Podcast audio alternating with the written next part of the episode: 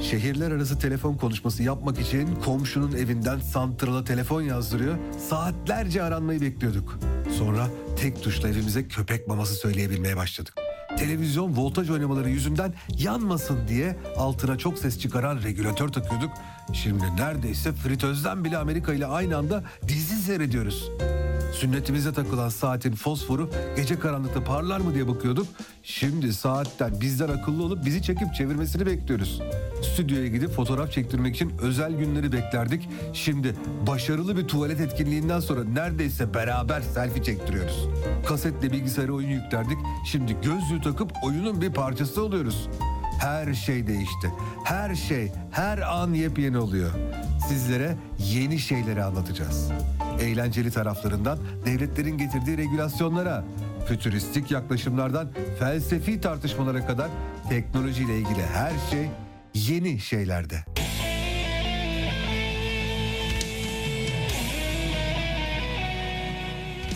Yeni Şeyler Rehberinden herkese merhaba ben Serhat Ayan. Bir haftanın kapanışında daha sizlerle birlikteyiz. Evet tam kapanmış vaziyette sizlerle birlikteyiz efendim. Evet bugün yine birbirinden ilginç konularımız olacak. Şu evet tam kapanmışlık deyince o iş ne oluyor nasıl oluyor hayatımızda neler değiştiriyor? Biraz bunları konuşalım isterseniz. Hayatımızda değişen sağlık durumundan da bahsedelim istiyorum biraz.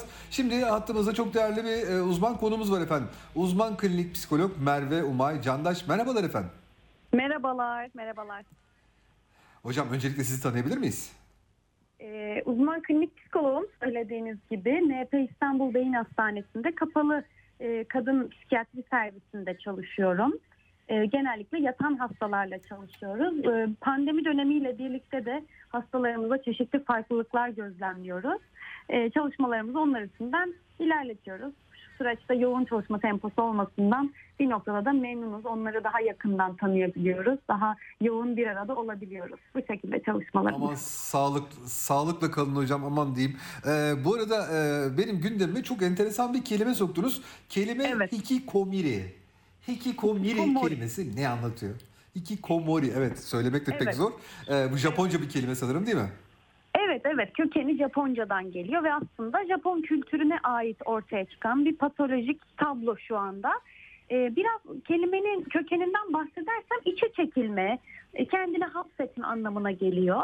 Ee, bu kelime e, şu anda bir patoloji olarak kullanılıyor ama bu 1990'larla birlikte aslında 80'ler 90'lar özellikle 2000'ler yıllarda da işte psikiyatrist Saito Tamaki diye bir Japon psikiyatrist var. Onun tarafından ortaya atılmış bir kavram.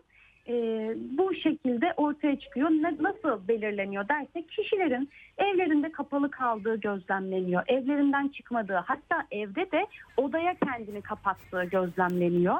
Bu odaya kapatmanın en az 6 ay olduğu, kişinin kimseyle iletişime geçmediği, sosyal olarak içe çekildiği bir aslında son dönemde de salgın olarak e, harekete geçiyorlar diyebiliriz. Ee, peki neden kaynaklanıyor bu? İçinde bulunduğumuz pandemi dönemleri gibi dönemlerden mi kaynaklanıyor? Yoksa var olan bir psikolojik e, bozukluğun dışa aksetmesi mi?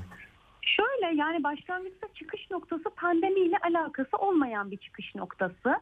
Ee, şundan kaynaklanıyor. Japon kültüründe geleneksel bir performans kaygısı yaşıyor Japonlar genel anlamda. Daha çok e, zamanı verimli değerlendirme, gün içinde sürekli koşturmaca hali. Bu biraz bizlerde örneğin tükenmişliği getirebiliyor ama Japon kültüründe bu durum kişilerin daha çok kaçmalarına, tek yaşamı tercih etmelerine neden oluyor. Güven, kişi kendini tek yaşamında daha güvenli hissediyor. İlk çıkış noktası aslında buradan kaynaklı ve çoğunlukla da ergen erkeklerde özellikle görüldüğü gözlenmiş. Yani çıkış noktası toplum güvensizdir. Toplumda bir performansa dayalı değerlendirme söz konusudur.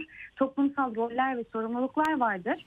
Bu ağır geldiğinde kişi kendini bireysel hayatına odasına kapatır. Çıkış noktası böyle bu uzun süre bu şekilde devam ediyor. Özellikle ergenlerde gözlemleniyor. Bu ergenler odalarında vakit geçiriyorlar. Japonların ünlü mangaları vardır. Çizgi diziler, çizgi Evet, film evet, romanları. evet. Onları okuyorlar ve bu şekilde vakit geçirmeye başlıyor. Başlangıç noktası bu aslında. Toplumsal performans kaygısına, toplumsal performans beklentisine bir tepki. Ama sonrasında günümüzde pandemiyle birlikte bu kavram öne çıktı. Japonya'dan çıktı. Daha çok dünyaya yayılan bir hal aldı diyebiliriz. Peki bu tehlikeli bir şey midir hocam? Şu anlamda tehlike noktası şöyle. Şimdi e, normalde evet geleneksel bir yani yere, yerel bir e, patoloji Japon kültürüne ait. Ama uzun vadede tabii teknoloji kullanımıyla artı pandemiyle birlikte de tüm dünyaya yayılıyor. Tehlikesi şurada şimdi pandemi bize neyi söylüyor? E, ka- karantinalar bize neyi söylüyor? Evde kalalım, tam kapanalım, kapanalım, içe kapanalım, çekinelim, çekilelim içimize. E, ev gezileri yok, dışarıya çıkmak yok. E, dolayısıyla bu bize neyi hatırlatıyor? Bu durum eğer patolojik hale gelirse hikikomori e, vakaları artabilir şeklinde bir tehlikesi söz konusu maalesef. Peki evde ve odada kapalı kalmanın e, yani orta uzun vadede insanlara karşı bir tehlikesi var mıdır? Yani bu odadan asla çıkamaz hale mi gelir insanlar? E, o anlamdaki Evet. tehlikelerini de merak ediyorum. Evet. Tehlikesi de şöyle ayrıntılandırabilirim. Şimdi eve kapanıyoruz. Karantina var. Çok güzel. E, yapmamız da lazım. Ama eve kapandığımızda e, bir tık daha ileri gittiğimizde odaya kapandığımızda e, bir ileri versiyonu daha çok teknolojik aletlerle tabii ki hayatla bağımızı kuruyoruz şu anda. Teknolojik aletlerle geçirdiğimiz süre uzadığında bir süre sonra artık diyelim ki pandemi yavaş yavaş e, bitiyor, sonlanıyor. Keşke o günleri umarım görürüz. E, ama kişi normal hayatına dönmekte zorlanabilir. Tehlikesi bu. Yani her şey olup bittiğinde kişi hala evde odasında kalmayı sürdürebilir. İkinci olarak bu eve tam kapanalım kavramını çok da patolojik yorumlayıp kişi kendine hiç nefes alacak bir yer bırakmayabilir. Yani örneğin bir markete çıkabilir kişi. Açık havada gidip market alışverişini yapıp gelebilir ya da e, kapısının önüne çıkabilir en azından açık havada durması, hava alması açısından. Bunları da yapmıyorsa, kişi kendini tamamen odaya kapatıyorsa işte tehlike burada başlıyor. Yani hem karantina anne babalar ergen çocukları için e, bunu hangi noktadan itibaren tehlikeli bir durum gibi görmeye başlamalılar? Yani çünkü çocuk bir, biz günde bir saat odasında kalsa eyvah bizim çocukta hastalık var deyip koşa koşa doktora gidecek anne babalar tanıyorum. O yüzden bunun altını bir dolduralım isterim beraberce. içerisinde patoloji olarak değerlendirebilmesi için kişinin en az 6 ay ve daha fazla süre odadan çıkmaması gerekiyor. Odadan Anladım, da çıkmama anladım. hali. Altı ay, Artık evet. o zaman ağır bir vaka haline geliyor. Ama biz nasıl değerlendirelim? Şimdi buraya gitmesin, o ağır vaka haline dönmesin diye anne babalar ya da aynı evde yaşayan yetişkinler birbirlerini gözlemlerken eğer kişi odasından e, artık 3 saat, 4 saat, 5 saat hiç çıkmıyorsa bir gün içinde hiç iletişim yok, sıfır. O zaman yine alert olmamız lazım. Burada da uyanık olmamız lazım. Ne yapıyor odada? Neyle vakit geçiriyor?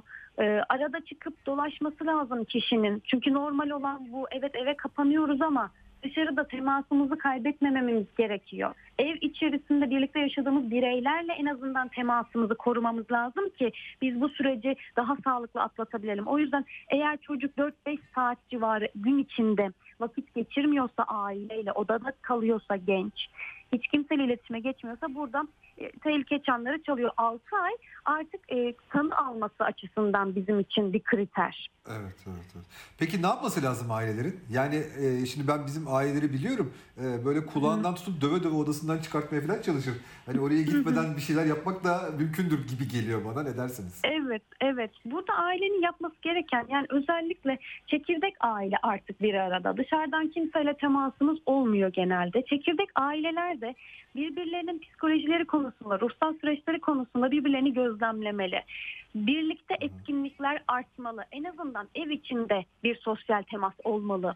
Bunun için e, çocuk olur, ergen olur ya da bir diğer yetişkin olur evdeki. Onun ilgi alanları neler, neyi seviyor? Gel beraber bunu yapalım. Gel beraber şu filmi izleyelim. Yani odada çocuk tek başına bir şey izlemesindense anne babayla izlemesi. Çocuk çizgi film izliyor diyelim. Anne baba da onunla birlikte çizgi film izlemeli ki sürece çocuğu dahil etsin. Çocuk odasından çıksın. Yani bireysel tek bir şekilde vakit geçirmek tabii ki her birimizin alanı var kendine ait. Ama gün içinde çekirdek ailede olsa ortak alandaki o sosyal faaliyeti arttırmamız lazım. İlgi alanına bakabilir çocuğunun ya da ergenin evdeki. Ne konularda ilgiliyse o konulardan onun dünyasına girip e, onu sosyalleşmeye dahil etmesi gerekir. Kendileri de örnek olmalı. Kendileri saatlerce telefonda vakit geçirirken çocuğa telefonunu bırak dediğinde yargılayıcı bir şekilde bu da hiç etki etmiyor. O yüzden bir anne baba çocuğa örnek olacak bu noktada. İki, onun sevdiği bir kanaldan e, dünyasına girerek ortak alana davet edecek diyebiliriz. Hocam bizim programda sık sık dile getirdiğimiz şeylerin başında iletişim geliyor. Sanırım burada da önemli olan iletişim ailenin iç iletişimini bitirmemesi, Evet. kopartmaması gerekiyor gibi geliyor değil mi? Evet, evet kesinlikle. Yani teknolojik cihazları şunu da ekleyebilirim. Teknolojik cihazı diğerlerine ulaşma açısından da kullanabilir. Ee, etkinlikler yapabilir. Oradan görüntülü konuşabilir diğer aile üyeleriyle. Hani aile anne baba çocuk toplanıp işte anneanne dedeyi babaanneyi görüntülü arayıp ya da ailenin diğer akrabalarını ya da arkadaşlarını görüntülü e, sohbetler organize ederlerse bu biraz daha şu karantina sürecini e, iyi atlatmamızı sağlayacaktır. Yaşamı daha eğlenceli hale getirmeleri hepimiz için daha önemli. Ee, hocam gerçekten çok teşekkür ediyorum verdiğiniz bu değerli bilgiler için ve hayatımıza bu kavramı kattığınız için. Evet e, biz o kadar yavaş yavaş o hani kaynar suya atılan e, kurbağa gibi daha doğrusu yavaş yavaş ısıtılan su gibi çok fazla farkına varamıyoruz başımızdan geçen şeyleri. Böyle sizin Evet. gibi uzmanların böyle araya bizim bookmarklar koyması harika oluyor. Çok teşekkür ediyorum. Ben teşekkür ediyorum. Ee, bu anlamda kişinin de kendini gözlemlemesi, ne yapıyorum, bu karantinayı nasıl geçiriyorum anlamında daha sağlıklı atlatabilmek açısından önemli. Kesinlikle hocam. Çok teşekkür ediyorum. Saygılar sunuyorum size. Çok sağ ben olun hocam. teşekkür ediyorum. İyi yayınlar.